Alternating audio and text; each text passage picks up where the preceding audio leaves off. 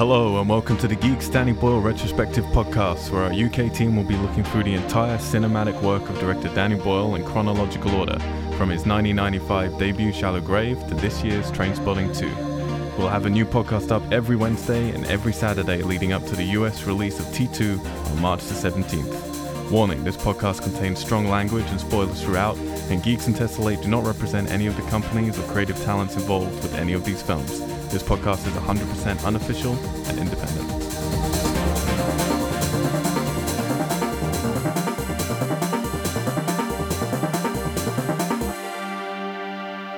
Geeks! Geeks. hello and ep- well, uh, hello in episode three. Hello. Hello in episode- Oh. Oh, not even started. This is the Hello, beginning. first one. Fucking ridiculous. Hello and welcome to episode three of a Danny Boyle uh, franchise specials. We are dealing with a life less ordinary. I'm your host Al White, and joining me for all 12 Danny Boyle films. Harukabe. And Alison Holland. hey guys, how you doing? Hello. So here we are, a lifeless ordinary. So I was writing down um, the the like synopsis for this movie as I was watching it, and it ended up being so long that I can't possibly read it here. It would just go on for half an hour because oh boy, is that a complicated film! I completely forgot. I'm not- Yeah, I'm not sure if complicated is the word for it, but convoluted. How about that? yeah, A lot of weird, nonsensical Things. stuff happens in that for better or for worse. Um, and it was strange because I hadn't seen this film, I don't think, since I was 17 or 18. And I'd forgotten everything in it until the split second something would start happening and the scene would begin. And I'd be, oh shit, I forgot this weird thing happened and this weird thing happened. Um, so yeah, released in 1997. This was the third cinematic film from Danny Boyle, written uh, by John Hodges again, who had written Shallow Grave and had written Train Spotting, at least the screenplays anyway. Um, and this was completely written by John Hodges. It was not adapted from anything. It was an original property. And it starred Ewan McGregor for the third time in the lead. Um, but alongside him is Cameron Diaz, uh, Delroy Lindo, Holly Hunter, Dan Hedaya, uh, Ian Holmes, uh, Stanley Tucci. Who else? Timothy Olyphant in a tiny scene, but I'm going to mention him. um, is that most of the people? A few other people sprinkled around. Um, Ian McNeice as well. Uh, the film, I'm trying to get up. Actually, which I should have done before we started, I guess. Shame. I know, right? Shameful. I want to get up um, how it did. Because I'm interested in how much money was spent. So this was a movie after Train Spotting that was, you know, really everyone was excited about Danny Boyle at this point. It had the critical success of Shallow Grave, which had been beloved but more by the art house crowd, and then Train Spotting, which had become his big, you know, breakthrough success and made him mainstream. And this was his follow up to that, which uh, really put a bit of a dampener on his career. Um, not not in a you know in a in a way that would last at all, but it did kind of confuse the critics, I think, and it confused the public as well as to what you expect from a Danny Boyle film. But I think that's kind of a staple he then carried on, really, isn't it? Like in terms of constantly moving from genre to genre, Yeah. trying different flavors. Um, but there are certainly things that tie tie all of his films together, as, as we'll be highlighting. Uh, the film's lifetime gross was four and a half million dollars. Ouch. Not good. not good. um, I can't find its budget though. I'm happy Google's back again. My uh, Google wasn't working for the last two days. Oh, Cost twelve million dollars to make. wow. So Very even in lifetime gross, it has not made even half its money Oh, back. wow. I'm sure on DVD and Blu-ray and TV and all that stuff, it has eventually probably maybe made its money back. But that said, let's talk about that quickly. So all the films we've talked about so far, Shallow Grave and Train Spotting, easy to get on iTunes, easy to get on DVD, easy to get Mhm. on Blu-ray. We're trying to watch obviously the the HD copies of stuff. Uh, there were two films in his collection. Uh, well, actually, three films which are really hard to get hold of, which I was surprised about. One uh, is Millions, which we're going to be talking about later on, uh, which you can only get on DVD. Uh, you can't get that on Blu-ray anywhere in the world, and you can't get it on HD, even on iTunes or anything like that. There doesn't Hmm. seem to be an HD copy of that. The second, which shock- shocked me, was The Beach, which you cannot get on Blu-ray anywhere in the world, but you can get it on HD on iTunes. So if you want to watch the Mm. HD version of that film, go and download it on iTunes. And the last one is this one, which you can't get anywhere really in almost any format. Uh, you can get it in DVD in a few places, but in Germany you can get it on Blu-ray. And as we were noticing at the beginning, you had um, was it Universal or Paramount? I think it was Universal first. Universal came up, and then it was replaced by you know in, in HD Blu-ray vision, and then it was replaced by a much more grotty version of the uh, 20th Century Fox Right. Yeah. came up, who were the actual uh, producers of this film. And I don't know if I've ever seen that before in terms Mm. of 20th Century Fox weren't standing by this film enough to actually release it in a different country, and obviously. Whatever reason, Universal like we can make some money out of this in Germany, I guess. So they must have bought the Blu-ray rights for it just to release in one country. Yeah, It's very strange. Very really weird. strange. very strange. But maybe this film has like a big cult following in Germany. I don't know. Maybe. Um, Mm. The film is down here on IMDb as comedy, crime, fantasy, which I think Sounds sounds about right. right. Yeah. Sounds about right. So I'm actually going to read just a summary off of IMDb, and then we'll use my summary to uh, how we actually go through the film. Um, the summary here is pretty pretty short. Which one should we go with? We've got Cheryl. We've got Hugo. Always forget the synopsis on IMDb are written by regular people. uh, da- da- da- da- da- da- Hugo. Hugo. Okay. Yeah, Hugo has a nice ring to it. Robert Lewis is a naive janitor who spends more time thinking about the pulp fiction novel he wants to write than his paid work. Celine Naville is a headstrong, spoiled rich girl who largely whiles away her time pretending to be William Tell, using a gun rather than a bow and arrow. I don't know, that's quite accurate. Uh, the two meet when Robert, who has been fired and whose life spirals downward because of his new unemployment, confronts his former employer, who happens to be Celine's businessman father. To retaliate against Mr. Naville, Robert kidnaps Celine, who goes along with Robert willingly, if only because she hates her father. What Robert, Celine, and everyone else on Earth are unaware of is that this situation was orchestrated by O'Reilly and Jackson, two celestial police officers who work in a department that brings predetermined humans together in wedded bliss. Because of the large number of recent failures, O'Reilly and Jackson understand that success is Robert and Celine's case is more important than ever under a new directive from their boss, Gabriel, where failure will result in eternity on Earth with no return to heaven. O'Reilly and Jackson's task is difficult enough to begin with due to Robert and Celine not being an obvious match. The kidnapping situation, O'Reilly and Jackson's own sensibilities, Mr. Neville's will, Mr. Neville's win at any cost mentality, and Celine's long list of wannabe suitors, most specifically dentist Elliot Zweikel, add to the complications. That's what Hugo had to say. I think he got bored Hmm. halfway through. Didn't write what happens in the end of the film. Uh, but that is the basic setup. Um, we're trying to figure out how to format these podcasts at the moment, and I think yeah, let's just do a basic setup, and then we can work our way through it. Because as always, if you're listening to this, I do advise you go and watch these films first, because we will be spoiler spoiler Spoiler. heavy all the way through. So, Haruka, have you seen this film before? I have, but it was a long time ago.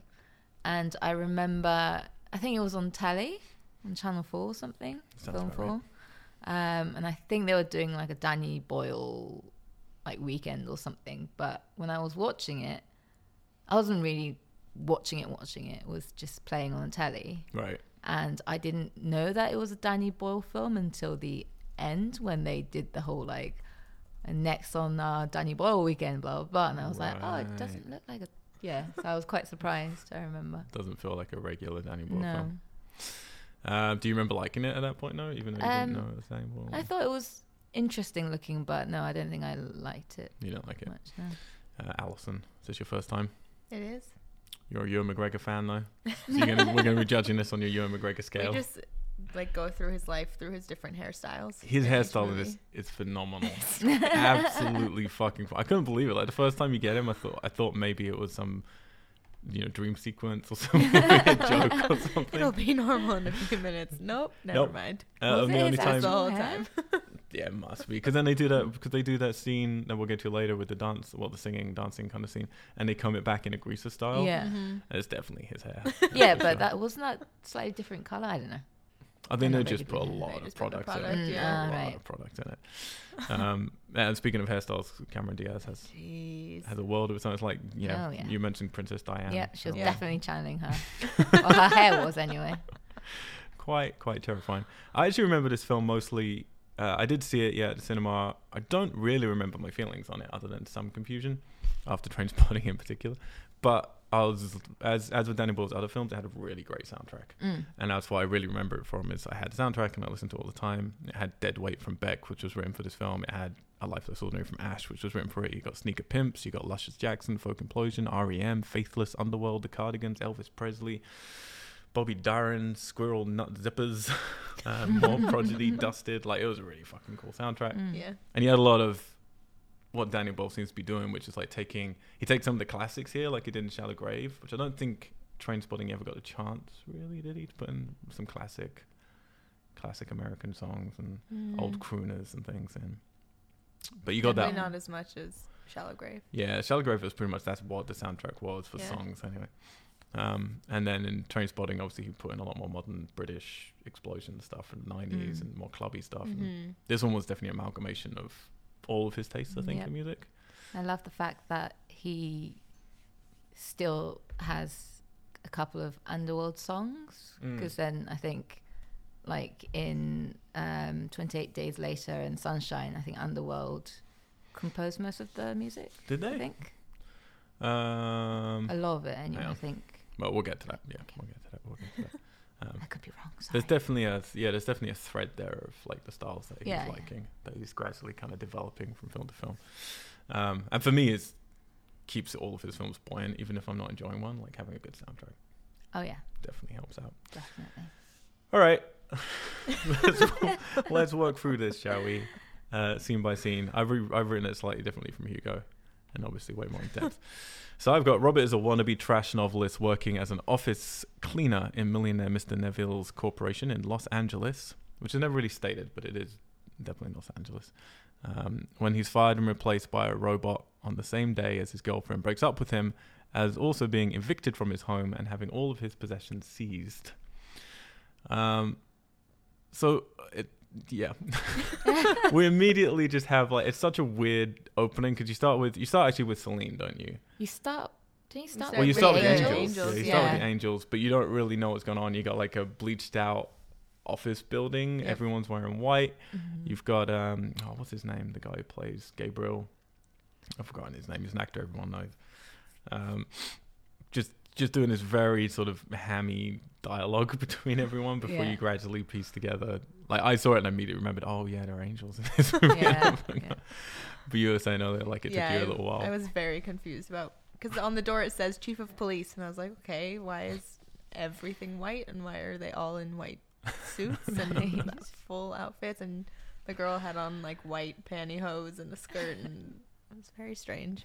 and then you get all the yeah the dialogue like the word from up up ab- Yeah. up above and blah blah He's, blah. yeah, he says, I got word from up above, if you know what I mean. yeah, Something like Yeah. that. And I was like, are they angels? then I was trying to figure out how they managed to get to heaven. yeah, Especially throughout the movie. In the beginning, I was Mm. like, this girl's pretty sexual for. oh, yeah, she's And then I real. was we'll like, get I, don't, I don't know what heaven's like, so we'll get maybe Holly that's Hunter. maybe that's how you get in. you don't put out. There's no coming into heaven. Well, okay, let's just okay, let's go straight into it then. What the fuck is going on? because for starters, okay, for starters, uh, I don't. They don't even feel like they're in heaven because he keeps talking about from up above kind of thing. Like there's this weird middle Yeah, ground, middle management. which isn't purgatory. Obviously, it's like Mm. some yeah management area of Earth. Mm. But it, they start with this big kind of like diatribe. I think it's pretty much the first dialogue, really, isn't it? Where he's Gabriel is going through this long list of failures because of divorce and Mhm. you know all these problems that people are having now. Why can't people just stay in love anymore? Which I don't really understand why they like. So there's this whole jurisdiction over making people fall in love, and that seems to be something heaven's preoccupied with, Mhm. which I don't really understand. like why?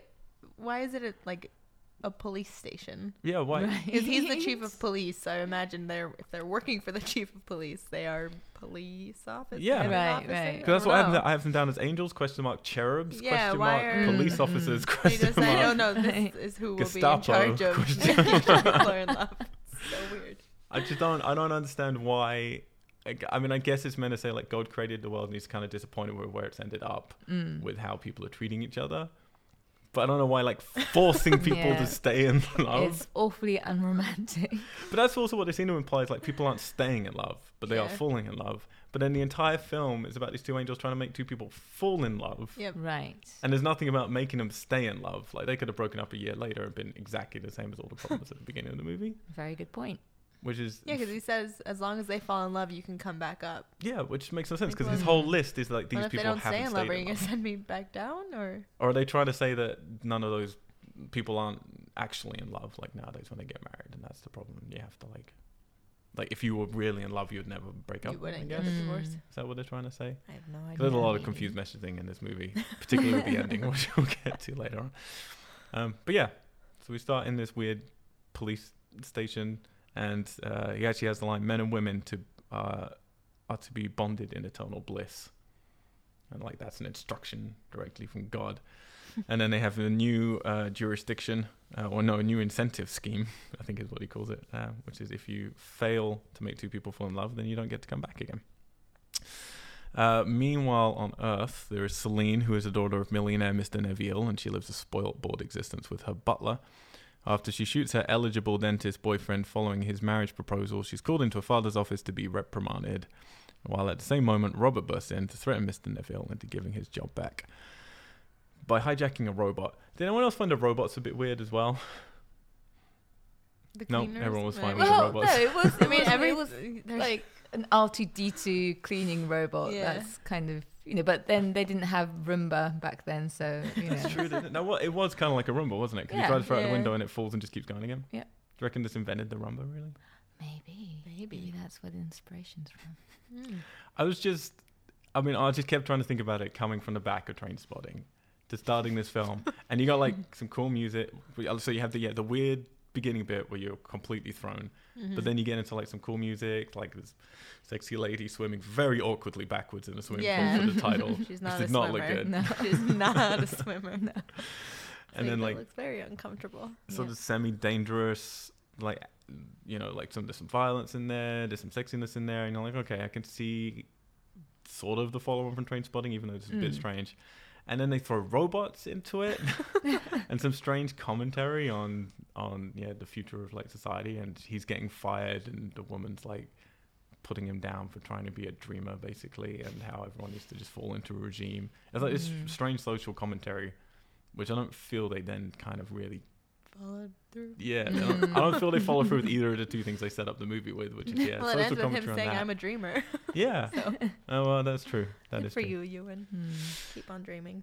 Um, so he grabs a robot, chucks it at the glass. Yeah, it doesn't. It doesn't break, and then security breaks in, seizes him, and a disgruntled Celine assists him uh, into sort of accidentally shooting her father in the leg, uh, and then taking her hostage and escaping to the nearby deserts. And that's really when it hit me. It was L.A. because the next scene they're in the deserts. And I was like, what the? Where would they? I so I had I because they don't really ever mention anything. Yeah. But at the beginning of the film, they say this twice. Do you have any idea how hard it is to find a good husband in this town? And in my head, I laughed and was like, "Oh, that sounds like L.A." Sounds like LA. And I didn't Um, even think that that could even be where Yeah, it was once I got to the supposed to deserts, I thought about it, and then I googled it, and it is it like online. sense. So does it's supposed to be okay. set in LA. yeah, Well, there you go. They're right. Which also feels, I mean, I'm guessing after train spotting, Danny Boyle got calls from LA. It Yeah, seems likely. definitely felt like Yeah. you know he got a call from LA Yeah. saying, "Oh, you're this new exciting British director. Do you want to come make a film for Here's us?" a ridiculous here's, script. here's a pretty blonde girl we just found. You can use her. And he's like, well, I want to bring my Scottish skag friend. Can he come along? Sure. Just Does give him a new haircut. Does he sing? Yeah, it definitely has that feel of yeah, the European's first film in in LA, with all the kind of good and bad that comes with that. I think. Mm. Um, so yeah, then they just they take up residence in an abandoned shack, uh, where they quickly develop a relationship. Where it becomes apparent that the endearingly innocent, and I spent a while trying to figure out what to call Robert. I was calling him bumbling at one point. He's like, he's not really bumbling. He's quite. He holds himself together. He Yeah. just is kind of innocent and. He has spud qualities. Oh, I noticed, and I was like, okay, switching roles. Hmm. In terms of the simpleness, and Yep. just Right. everything has a simple solution. And if someone tells him otherwise, he's like, oh, okay, you're right. Never mind. Then It sounds like mind. your dream if you took the looks of Ewan McGregor but the personality of Spud. But then does the haircut counteract both of those things? Yeah, if he could have the haircut he has in Trainspotting now, 2, or Trainspotting 2, but with that personality, or Moulin Rouge. but with Ewan McGregor's looks. Yeah. Be done. Perfect. So That's Danny Boyle's gradually assembling your perfect man. I know. really Thank you. And then Baz Luhrmann took him and was like, I'm gonna make him sing more and give him a twenties haircut. ruining me. Uh, yeah, Robert has no idea how to go through the ransom situation where Celine, who's been kidnapped before, decides to teach him the process and teams up with him in a scheme to steal millions of dollars. So, no, you presume I'm going to say bad things.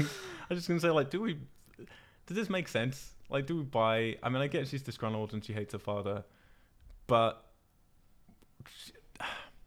she, she has all the personality traits of someone who could never like give up the lifestyle and the money that she has. Mm-hmm. How much did I mm, like miss it at some point? Did they say how much they're trying to get from her father? How many millions? Because he goes for five hundred thousand. She said that's disgraceful. Like I could show my face in polite society again Right. if if I was ransomed for five hundred thousand. Yeah. But do we find out how? Do we ascertain how much they've actually asked for? She said millions, Yeah. but she, I don't think she specified Eight it. plus. Because I I don't feel I don't feel that would keep her happy. A few million. Yeah, but she also has her card. I know. She has a gold That's card. true. She does have a credit card as well. Um, d- also, do you like either of these characters?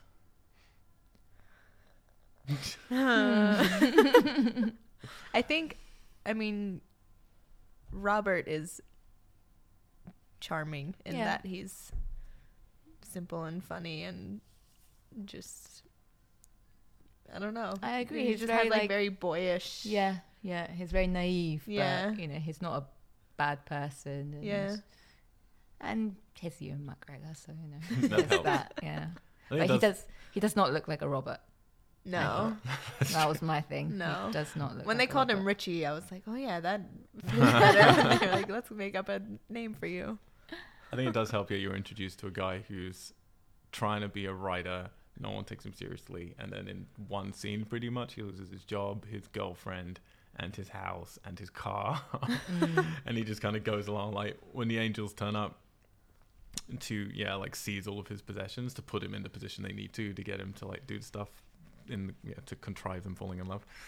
And they like say to him, you know, we can do this with violence or without violence. He's like, without, Oh, please." without, yeah. I think it's very easy to kind of get on board with him because they just throw all this shit at him and he deals with it. He's just like a little innocent yeah. child. Yeah.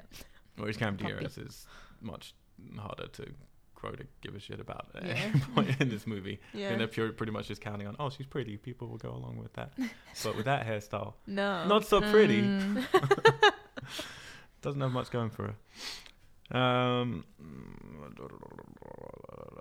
yeah, they do that smart thing as well when he's describing his trashy book that he's writing, and he says like it's the daughter of Marilyn Monroe and JFK, like the secret daughter. But while they're showing footage of Cameron Diaz, to kind of place that Mm-mm. idea in your head that she has some weird secret back history or something, Yeah. which yeah, that never happens. Um, really bad boss, by the way, who fires Ewan McGregor in that in that opening scene with him. The lady. The woman, oh, she was Oh yeah. she was so bad. It's embarrassing. She was like Um, smiling while she did it, and I was like, I don't know if you're playing the evil boss, or you're like, I don't give a shit that I'm firing you, or if you're just a really bad actress. I'm in a Danny Boyle movie. Yeah. He's probably just really happy. yeah. Ewan McGregor's in front of me right now. Show real material. And then we with his girlfriend doing the great line of Robert, I'm leaving you. His name is Ryan. He teaches aerobics. yeah, We're moving- We're moving to Miami. Um, so, yeah, what's interesting I find in this movie, there's a lot of protesting about how trash entertainment is valid. Do you notice that? Like, he keeps going on about his book, and people keep going, well, it's predictable and stupid. And he keeps sort of saying, yeah, but that's that's valid. Like, there's a Mm. place for entertainment like that. And then someone else does it with something else later in film because I wrote it down when someone did it for something else. Is it with the book they're reading? Oh yeah, the book that she's reading. Yeah, yeah, yeah. You have exactly the same conversation pretty much. Yeah. Which is like it was crap. You're like, why are you reading it? And says, well, I don't mean I'm not enjoying it. Yeah, And it really felt like, like this movie. yeah, no, it really did. It felt like John Hodges trying to like say, Look, we look, know we this is decided trash. we We, wanted know to this just is make bad, something trash but and it's gonna be fun to watch. Mm. Exactly. Yeah. Ah, that's interesting. Um, so I feel that's the intention. That's kind of how I want to judge this movie on. It's like the Mm. intentions for me are pretty clear from Danny Boyle and John Hodges of look, we've made our serious sort of dark film. We've made our kind of big, bold, sort of you know intricate movie. Now we're just gonna have some fun, and we're admitting that, and you know deal with it, sort of thing. Hmm. Um, I'm Yeah, sensing no. from your face maybe you didn't have fun. No, no, Rico, no, I did, I did, and it definitely felt like you know, a their go at kind of pulp fiction kind of. Mm. Yeah, this is definitely this is just after the Pulp Fiction era, and there were definitely some Right. big Pulp Fiction nods in it. Mm-mm. Like big Pulp Fiction nods. And besides, I thought um, Robert's idea was great. You know, the whole Marilyn Monroe, Yeah, um, JFK love child Yeah, yeah, being yeah. A, a cool spy. I think, I think that's awesome. Um, yeah, that was a line also, sorry, from earlier on when Gabriel's talking about God and he's saying chaos and violence. And the truth is, I don't think even he knows what's going on down here. And I do feel there is that kind of, yeah, commentary as well on on just what society has come to in terms of like people doing menial jobs and being underappreciated and just treated like robots. And then just the craziness of, yeah, people's relationships with each other. It's just all kind of just random and we just kind of go along for that ride and we don't, yeah, emotively attached to things properly anymore. Mm. Um, I don't really feel this is the correct context to talk about those big themes, but I feel they did have some heart they wanted to discuss. I just don't know if they really got around to it. Mm. Different color scheme in this movie: yellows and greens. Mm. Mm-hmm. Lots and lots of yellows and greens. Um, which in the deserts was yeah, that's bold at least. Mm. Um, all right, Holly Hunter. Do, do you, do you know Holly Hunter from much, Alison? No, Luca? Me neither. You know of her though? I feel like her voice. You hear the voice, and you're like, "Oh shit, I know." From somewhere, and the whole time I was like, "Where do I know it from?" And I Mm. couldn't figure out if it was like a cartoon that I just don't recognize her face that I've heard her voice in, or if I don't know if in Incredibles she was in that as Okay. the wife, I think. Ah. okay. Um, but yeah, she's in. I mean, yeah, she's you know been around for a long time. She was most famous, I think, for the piano at the time. Probably, Oh. she was in O Brother Where Art Thou. Recently, she was in like Batman v Superman. Mm. Um, but she started way back in like 1981. It says here, Raising Arizona. Um, was one of her big breakthroughs, and then she had, yeah, she was in Always, the Spielberg film. No one likes to talk about. and then a whole bunch of stuff in the nineties. Crash was a great one, um, and she did this just after Crash. She's Oh wow. having way too much fun oh yeah, in this movie, way too much. Like you said, like she's so sexual in a really weird way. yeah, just like standing there talking to Celine's father and just stroking her breast. yep. She's like agreeing to him, him wanting them to kill Ewan's character. what is It's, it's so Yeah. bizarre. And then when Ewan like gets her later on and like n- nearly runs over her, and then she holds him up and she just kind of rolls between his legs and then starts. it's like, what are you doing? so Um, strange. what is what's the deal with these two angels? Because their plan is purely jeopardy makes people come together. That's what their plan is. Yeah. Yeah. They say it She like a yeah, mantra they- later on. Okay, fine. But I thought she was try- she was by trying to bring these two people together, she was discovering her own sexuality because she's an Like, wait, angel and maybe- she never, you know. Yeah, maybe. And she read that novel and like the porn novel. And, Yeah. you know, yeah, she yeah, got yeah. turned on. I was trying to figure out if in the middle of the movie if they wanted to stay or if they were gonna like change their minds and Mm. because it, I felt like it went back and forth a lot Right. and then I there's still not really unless I missed it any context of what they can and can't do or feel Mm. in Yeah, I couldn't understand if they could Mm. die or not because she, uh, Yeah. particularly when you have, well, we'll get to in a second, but like the big car chase and stuff, and then she gets Yeah. literally just Squished just between run a over and then squished, and yeah and then she's alive still with a broken arm. and neither of them question it yeah, like when Ewan walks in and I was like is he not gonna be like I know you and I killed you but then they do actually die later on from a shot to the head. So it's like, well, they can true. die. yeah So are they just regular people when they're They're on like Earth? vampires. They need a No bullet idea. through their skull. They need a Well, bullet. not, not, not vampires. Angels, Like she was werewolves, saying. angels are much like vampires. I missed that bit of the Or Bible. yeah. they just need a good bullet to the skull. Yeah. Particularly a horny angel. Definitely needs a bullet to the skull. Um, bu- bu- bu- bu- bu. So we covered all that. Where are we at? Uh, so yeah, so there's a brief gunfight uh, and a cameo from Timothy Olyphant, which got me excited for a couple of seconds. You were very excited. no one else knew what the hell was going on. He's so young, I know. I didn't recognize him. little baby face. Uh, which they lose their car. Um, very like this film just jumps around like crazy. yeah There's no real rhyme or reason. You just feel like you've missed a scene. No. No, it felt like it. For me, it felt more like what's his face. Um, oh, what's his face? It didn't feel like a Danny Boyle film. It felt like um, Oh, what's his face? you now? know what's his face? The director. my Ah, favorite. yeah, I know. He's I so it's awesome. Mr. What's His Face. I wrote you. it down somewhere because I knew I was gonna forget his name again. Uh, We're just gonna leave dead air until you figure it out. You know that like weird guy. The The weird, weird oh, the weird guy. you know the weird director I mean, everyone loves. Tim Burton, No, like Baz Luhrmann. no, no, no, no. They're all no. weird. Um, uh, like you know that that f- like Lost Highway. Oh, David Lynch. Yes, it Oh, felt like Lynchian. if Lynch made if he a made rom com. slapstick Huh. comedies kind of thing. Yeah. Yeah, I could see that in a weird way. Yeah, yeah, yeah. It does have some sort of surreal. Yeah, and a little Yeah. bit. If you took like Lynch, like, and I'm not trying to be mean about this movie, but if you took bad Lynch, bad Coen Brothers as well, Mm, and then mixed in with some bad Pulp Fiction. yeah, and some true romance. Yeah, well. some yeah, some just some Tarantino in it, and then some bad Danny Boyle. Yeah. I feel this is the movie that you get, Yep. which is definitely different. Like it's yeah, a unique mix. Um, where am I at? Sorry, I have way too many fucking notes down here. Oh yeah, uh, then there's then we get to the surreal music number. So I kept saying to you uh, when you came in, Alison, I promised you I think Ewan McGregor sings in this Yep. film because I know how much you love Moulin Rouge. Yes. And I do remember some interview with Baz Luhrmann at some point saying he had seen this film and it had kind of helped him want to see what Ewan McGregor would do. Yeah.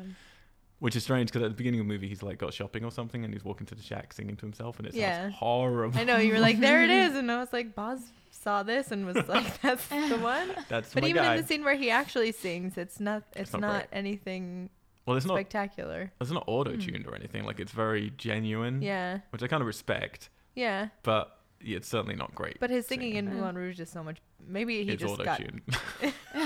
I mean, they would have But given him a it's lot just of training. it's bigger. Mm. Yeah, yeah, they would have And so given I'm him sh- training maybe for sure. Maybe he just and- brought him in and was like, Yeah. Sally, For you Moulin Rouge- Can you do more? So this is a movie where you bring them in and they sing on the day. Like Moulin Rouge, Yeah. is a, it's you train for that. Yeah, yeah, Right. and they would auto tune it like crazy, and you do loads of takes, and you would Yeah. pick the best bits, and Yeah. you know contrive it. But you were saying you had a potential story from the other side of this with Cameron Diaz. Was yeah, it from this movie? it's definitely not this movie. It's a movie where she's like on a date or at a wedding or something, and somehow gets pushed up onto the stage in front of a crowd, and starts singing, and everyone for some reason is m- maybe under the impression My that best a good friend's singer. wedding. Yeah. there you go. So That was the director of that, I remember seeing a Cameron Diaz special a long time ago, of course you did. and uh, it's I I don't I think I was in middle school probably, so I have no idea if this is true or not. But he saw her in the mask, thought she was actually singing, so brought her in for this movie, thinking she was a good singer and it would be good for this scene. and I don't think the actors knew that she couldn't sing. So unless it's just they only did one take and used their reactions from oh, that take, or if they found out in rehearsal and maybe the main actor knew but nobody else in the room knew. Yeah, you would hope. I would say you would hope you do rehearsals, but with Yeah. some of these Hollywood films now, they probably just Yeah. hire someone, they walk in, do the Mm. job. Well, yeah, Once the just- director had her one on one and was like, "Oh, this will be really fucking funny," to make sure he doesn't know she's horrible. that movie came out the same year as this one, so Okay. she did double singing, double Oh. singing this year, and then weirdly hung up a hat, and no one asked us to do it again. I don't know why. Um, Odd. It is one of this was the only scene in the movie that I remembered. When I think of Life Less Ordinary, I think of this scene in a bar. I can't remember the context of it, but I remember Ewan McGregor singing, and then them suddenly in like strictly ballroom kind of garb and Mm. you know, up on the tabletops, and he's got his hair different and wearing a glitzy suit and stuff. And She has her little blue fairy dress on. yep, what song would they sing? Um. Oh God, and it plays in the car again. You got excited about it. Something about the shore. Oh, Sea, it's, something? uh, yeah. Beyond the sea. yeah. Somewhere Yeah. waiting for me. That one. All right. Anyway. I don't think I was excited about this song specifically. Oh, I like the song? song. There were a couple where you're like, oh, I I, like, like- I like this soundtrack. Oh yeah, I liked. Uh, You're always on my mind. I got excited yeah. about that. Yeah, yeah, yeah, yeah. Um, I was just. I think I was getting excited in that scene because I was like, "Oh, Ewan's gonna sing." it wasn't Did it live song. up to expectations? no, Oh. I was expecting a big show No, it's a big show for you know. Okay, no, there wasn't. this it's kind of for the movie. for and the movie. The bar, the, Al's bar. It was that Al's that bar. wasn't Oh, no, no, bar. Al's that bar's was later, He's a sorry. cleaner later. Um, yeah, I do. I do like this scene though. It has like a nice, weird, surreal energy in the context of the film. I mean, a lot. There's a lot of surreal stuff in this movie, but this is a bit of surrealness that I kind of enjoy. Mm-hmm. Um, plus, I just like a musical number to come into a film for no real reason. I like it when it's not Fair a enough. musical and for some reason one scene is a musical. It's kind of fun. Mm. I like that the guy had his human that barks. Oh, Yeah, what the he's fuck was that about? adorable. well, that He was, the, that's the guy that he's. He's like, oh, I said bark one if they're good, bark twice if they're bad, and Yeah. Newman laughs and it's like you were talking to your tongue. He's like, what do you think I'm crazy? and then in the bar, it's him and his the guy Yeah. barking at just the fuck- show. Bizarre. Weird fucking movie. Yeah. How do you pitch that? What do you like? Imagine being in that meeting. Describing think, but this is what I mean. I think this is the kind of movie that only happens when you've got John Hodges and Danny Boyle have proven twice in a row we can make m- lots of money Yeah. in context to our budget, you know. And then LA is like, cool, both of you come over. Great. 'Cause that's what LA like is stuff where they don't have to think about it. It's like, here's some Yeah. money, you've proven you can do it, just do it Yeah. again. Right. But an bigger easy and way better, in. and with more American actors, and put a LA in there, and put a musical number, and And a um, man who barks. so I feel they just had full. I feel this film 100 percent they had full freedom. Just do whatever you want. Mm. That's how it feels. Because we get a surreal music number, we get some sex, I think. Did Yeah. have some sex? We didn't see it, They but just then wake, they wake up, up, and then she's she's Oh, yeah, in yeah, underwear yeah. and he puts his pants on. Yeah. and she's doing that thing that people like to do in movies, where they- someone wakes up and someone else is sitting on the end of the bed looking at them. It's like, Yeah. how many hours have you been just watching me on the edge of the bed? And she was like, "You were great." Yeah. Yep. And then walks downstairs. Yeah. Um, then Celine drains her own blood to send as a ransom device, and the two bond through their differences. That's what I have written down here. That's true? Romantic. Um, all which culminates in the pair coming head to head with the Angels in a ransom trade on a deserted road, which is what we were talking about earlier.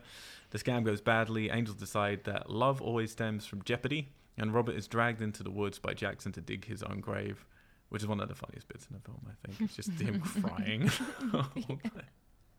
and it was like, Are you going to kill me? He's like, Yeah. He's like, Well, I don't see why I should dig well, my own why grave. do I have to dig?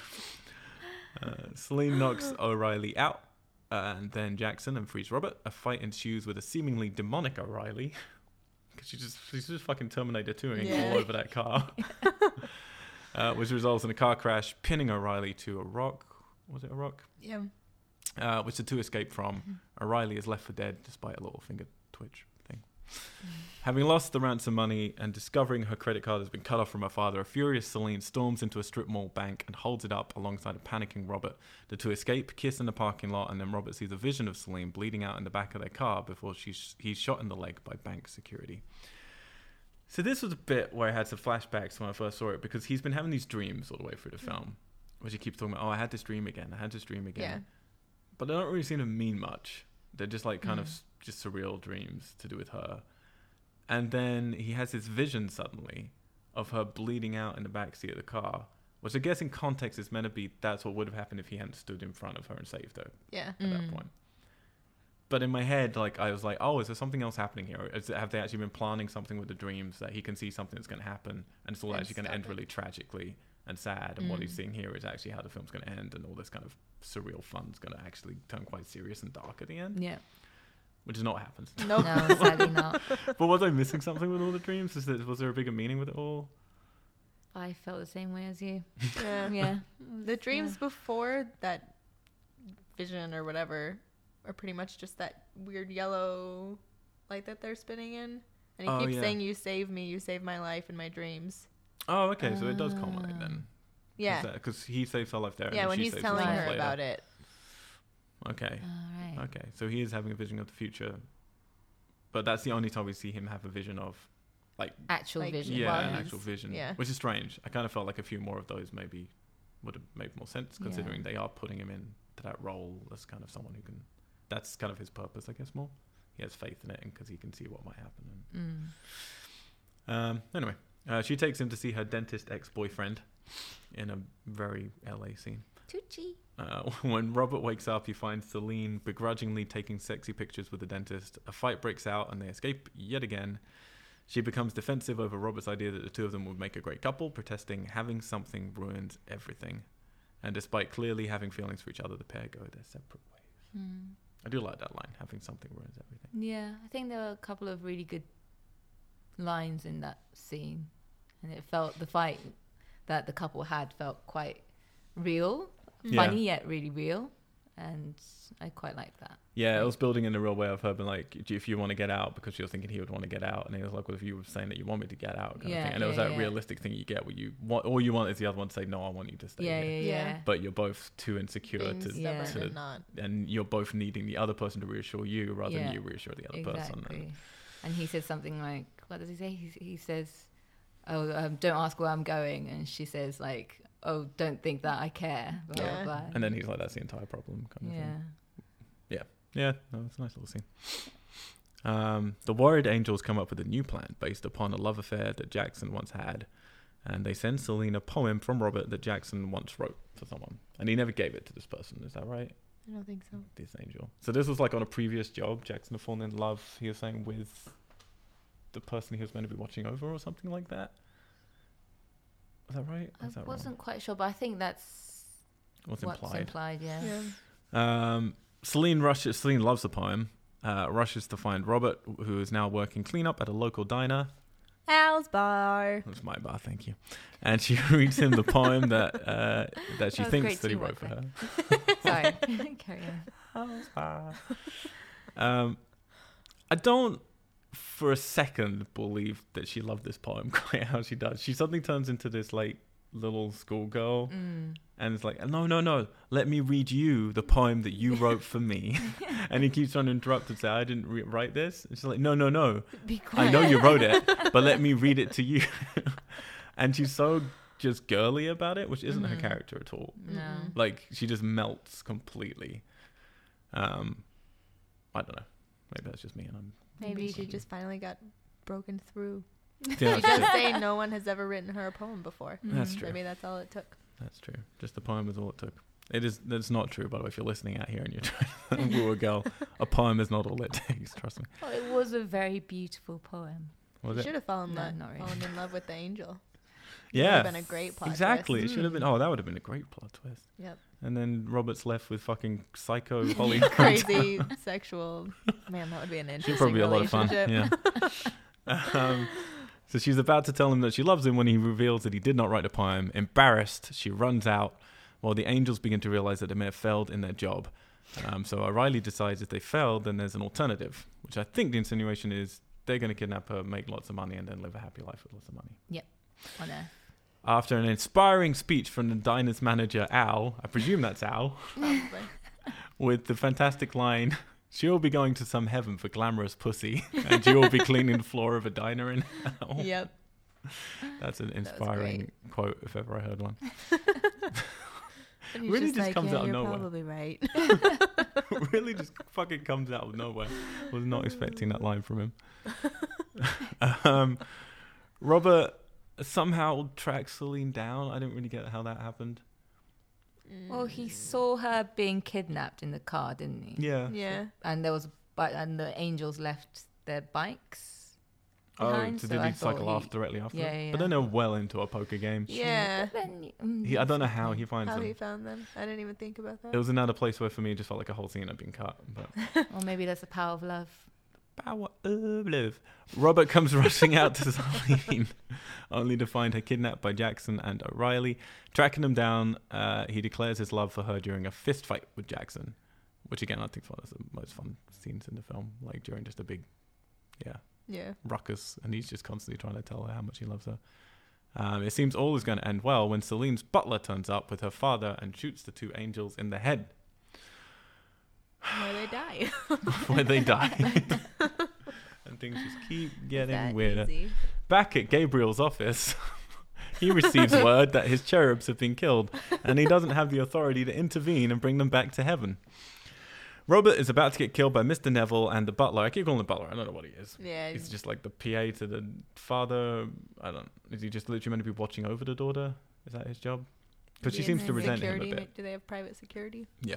Because she seems quite happy for him to die in this scene, whereas in the opening scene, I feel like he was her only friend. Because she's just shooting Yeah. apples off his head. Yeah, he stands there. he trusts her a lot. Uh, but Gabriel makes a call to God, who intervenes. Yep. That's lucky. Celine breaks free. Like, surely you can do something. like, sitting there Yeah, love like bargaining with. he literally has the conversation. Listen, God, like let's just have a conversation. what they're saying on the phone conversation is clearly God's just said to him, "I can't do anything about this." I'm sorry, Yeah. mate." And Gabriel's like, "Really? Like these things are out of your control?" And then there's kind of like a pause. And he's like, "Oh, thank you," as if God's like, oh shit! I guess I have to. "All right, I'll fucking get off my sofa." Uh, and then Celine shoots through Robert, killing the butler or whatever he is, and leaving Robert unharmed, but with a glowing sort of light. Light. And we get this weird CGI shot of the bullet going through him, through his heart, which is obviously meant to be the metaphor for their love. Um, and then the film wraps up. Actually, okay, we'll get to that in a second.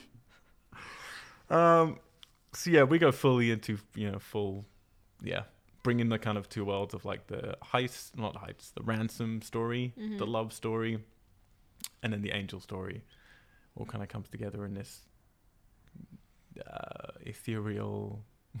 Strange. It is a strangely religious movie. Yeah. Like, there's quite a lot of weird dialogue about about um, destiny and things like that, and fate, and yeah. Fate Mm. brought us together. yeah. Um, we- how, you guys happy with this resolution? You happy with what what is? Because it's like you're saying. Actually, now think about it, the dreams and stuff. Yeah, it does all build to this. this Is this the logical conclusion? I guess. And yeah, it does have that line that she then quotes about "You'll save me with like by piercing my heart."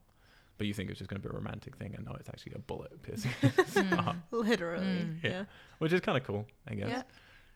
Um, but I do definitely remember the first time I saw this film, like just everyone in the cinema just suddenly looking at each other, like, what the fuck is going on? You on board though? Yeah, yeah, Yeah. yeah, yeah. I mean, with everything else that's already happened in this Exactly. movie, it's like, well, sure. Yeah. That why would you not do that? Yeah, it's a, Go it's for a very quirky, you know, off Kitler film. It is. So It is. That is true, as proven by the next two scenes. Um, so the film wraps up with a montage of previous scenes from the film that we just saw Yep. during a head-to-head dialogue between Celine and Gabrielle. Um, not good. No. Gabrielle. No, no, Robert. Robert. Sorry, I've written Gabrielle for some reason. About what love really is. As Ewan McGregor pulls the goofiest face I've ever seen in my life. He's just And he there. has his hair slicked back here. He does. What's that about? I don't know. He becomes the hipster in his dream. Yeah. And then he's and he's just like goofily just staring at her, just like telling her basically how great love is, and she's Yeah. protesting it, protesting it, protesting it, and then suddenly her last line is like, "Yeah, well, I guess that makes two of us then, because Yeah. I feel the same way." Yeah, Um, that that scene was very awkward to watch. really awkward. Mm. It was just so contrived the dialogue in it, Yeah. and then having the montage of things we just seen. It's like we just watched this yeah. movie. and then there was like the the two heads in front of the green screen Oh, yeah, over the bad. montage. It was like, oh God. It looked really bad. um, and then they get up and they're spinning a knife on a table, uh, which has the end and the beginning written on it. And then the knife, confusingly, because for the film it needs to say the end. Yeah. So this ending really sums up the movie to me. It's like kind of cool idea. I like the image of the knife on the table. I like them spinning it to see well, what do they do next. Um, they've already got people waiting outside because they're about to get married. She's already in Mhm. her dress with the flowers and shit. So they clearly decide they're going to get married. So the knife needs to end on the beginning because it's the beginning of their life together. It's not the end. Like, but I, I like more the idea of them spinning it and deciding should we stay together or not, or should we Mhm. like do this or not, like a big decision, and then maybe like doing an exception and leaving it with the knife spinning, and you don't know if, what she's going to end on. But it ends on the end as they go out to get married, Yeah. which is not a good visual metaphor for them going to get married with a knife literally then finishing on the end. But it's trying to say the end to us, I guess, as viewers Yeah. Mm. or the end on their last life, maybe. I don't know. And then they get married, and then the credits start. The two angels are brought back to life by Gabriel. And then you get another shot of the knife, and it spins back to the beginning. After the little cartoon people. And then, yeah, and then we're treated to a stop motion animation sequence. Which Which- must have cost them quite a lot of money. yes. Well, Well, some money. yeah, some money. a weekend 12. anyway. Which I yeah, that now like as soon as that came on, I was like, fuck yeah, I forgot there was one more treat this film.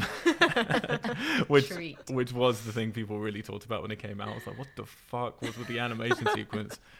Which is of the two of them going back, getting the bag of money that they had hidden I don't understand when they would have hidden this because I thought it was lost in the ransom hijack fuck up with the angels, and then the angels had it because then they're going to like take him to the woods.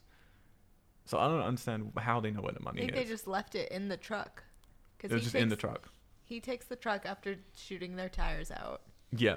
So it's in there, and then they jump out of the car while she's still on the hood Oh, of it. so the one that crashed. So why didn't they just go get it after they crashed the I entire? don't know. He couldn't remember where it was.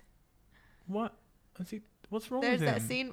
Yeah, but I thought that was him Lots just of things faking are it. I wrong thought that with was him just trying to stall time to get out of the situation. well, but he's. I don't know. Maybe. he was Maybe. concussed. Because if it's in the back Because he's of the like truck going and they just put it upstairs in the and back it's of the like, truck. oh, maybe it's under the bed, and I genuinely thought that was him I just thought like he was trying just to like find a way out. panicking because she's still in the. She's in the boot. still tied up. In Yeah. The, yeah. This is all bullshit. I don't know.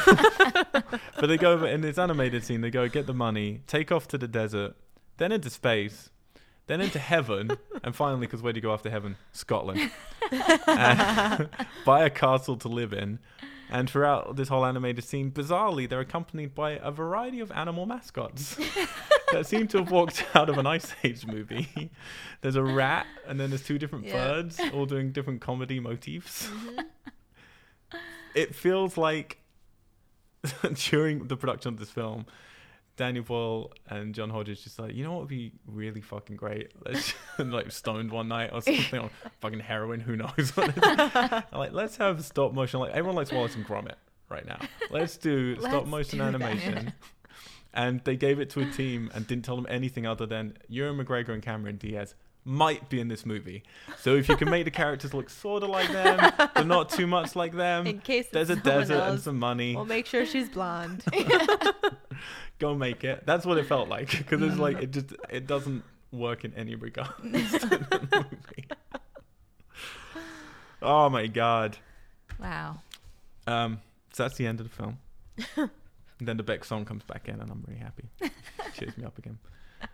Any notes? Look for your things. Want some notes that we've if we haven't covered something. Bilbo.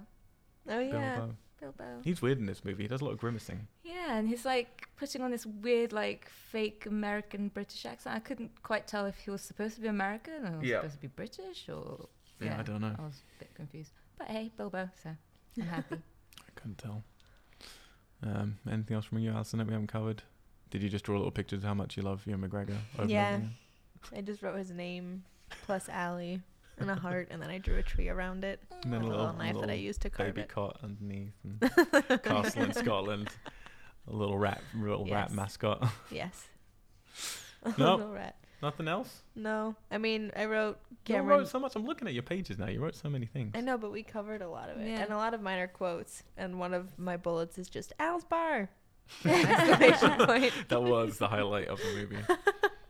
Um, I did like that quote when uh, they go into the bank and she says, "I'd like to make a withdrawal," and he turns to her and says, "I thought we agreed no cliches." that was a good line.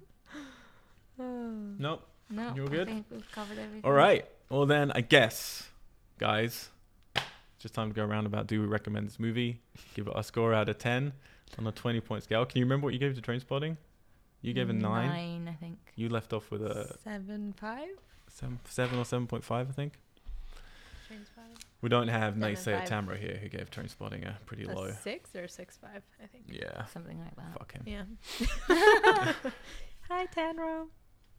But you like We Train love you. Spotting 2 more than Train Spotting. Yeah. Do you know what? We haven't got to this yet because we've, we've actually just seen Train Spotting 2, uh, but we're recording that podcast later in time for what all this podcast are for the lead up to the US release of Train Spotting 2 in March. Um, and yeah, we just had all the critics. I just like, rem- like Tom was talking to me about it last night. All the critics love Train Spotting 2 so much. So it was weird to see it without reading any reviews. So you weren't, I wasn't like encumbered Thinking with, about. oh, maybe my opinion's right or wrong or whatever. Mm-mm.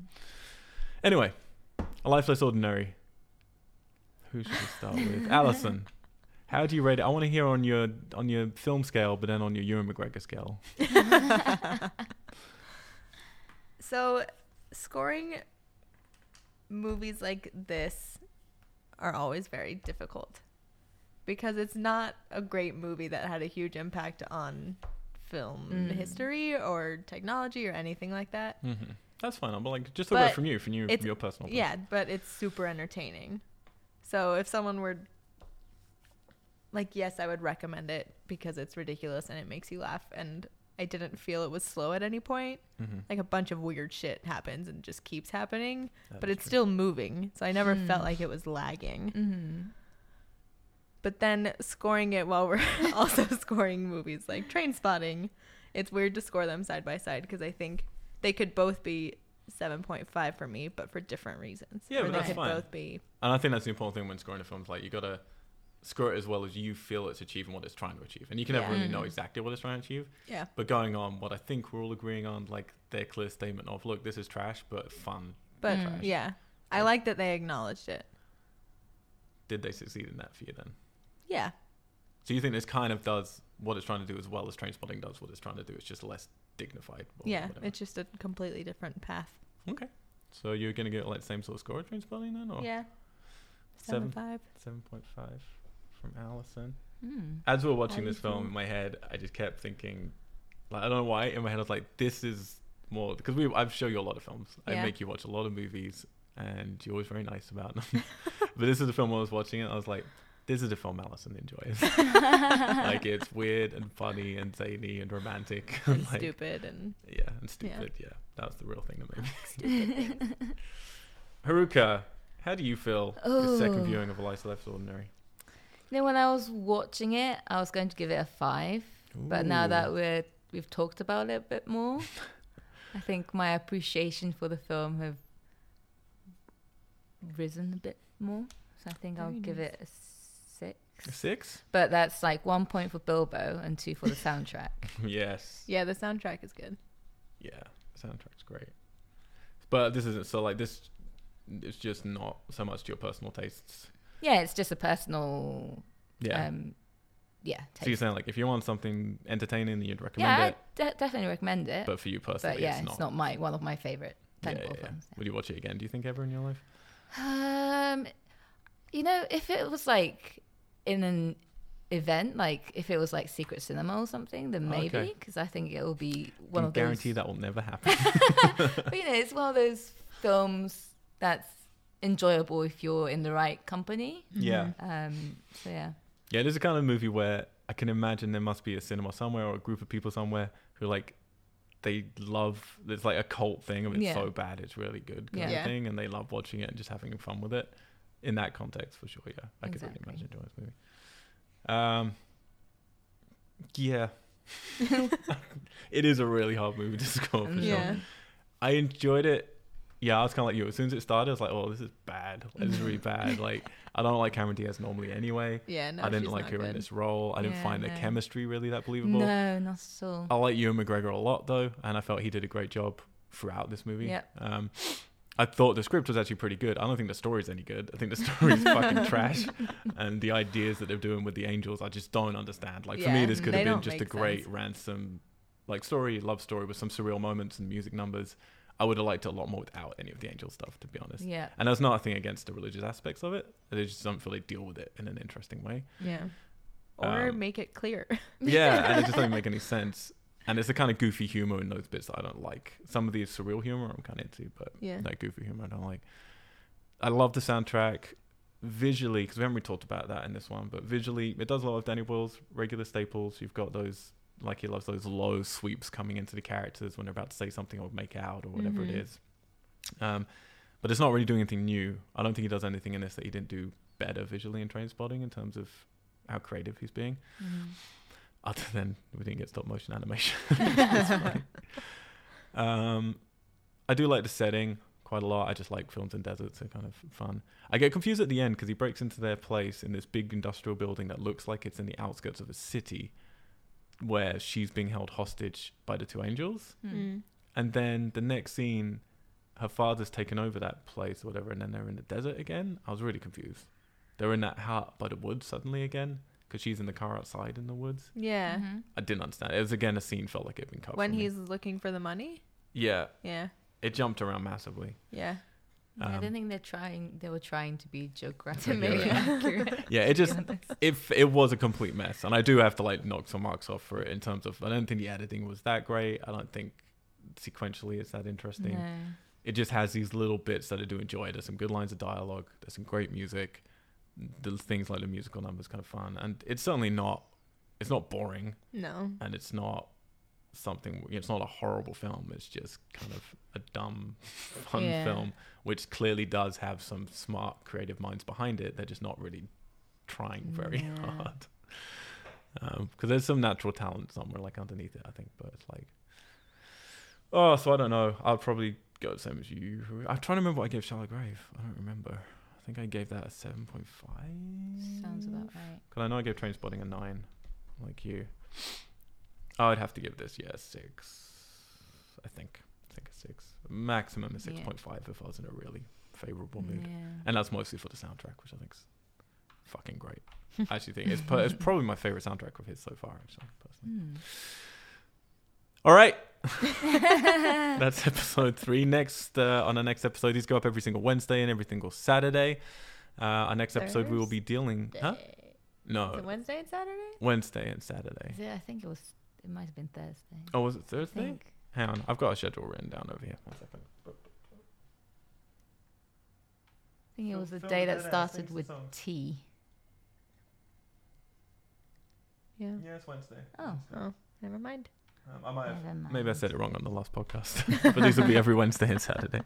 Um, uh, next week we'll be dealing with the beach, as Danny Boyle continues with his Hollywoodization, I guess, but potentially more successfully. We'll see. Um, you can uh, subscribe to our podcast. It would be helpful and kind of you. Thank you. Uh, just type in "We Are Geeks" on iTunes. We Are Geeks, and we'll pop right up. You'll also get our weekly show that goes up every Tuesday, where we cover topical news about games, about movies, reviews, um, whatever happened at the box office, and stuff like that. And then we have uh, horror franchise specials, which are going up every single Friday and Monday. So that's five podcasts a week at the moment.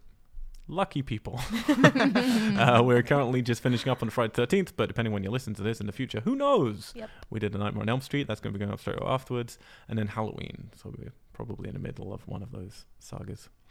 Um, thank you guys for joining me. Yep. Uh, you can follow me on all social medias, Mr. Al White. You can follow Alison Holland on Instagram Yes. As. as Ali Sue. Very good. uh, two L's and S U E. And you can follow Haruka on Twitter or Instagram simply at. They're Oh. different. Don't She doesn't know. She doesn't know. Bother. Don't bother. You don't need. You don't I want any. I can't remember. Um, You really? I think it was Haruka. We do this Haruka every Bay and podcast. Ruka dot Haruka. Oh, there you go.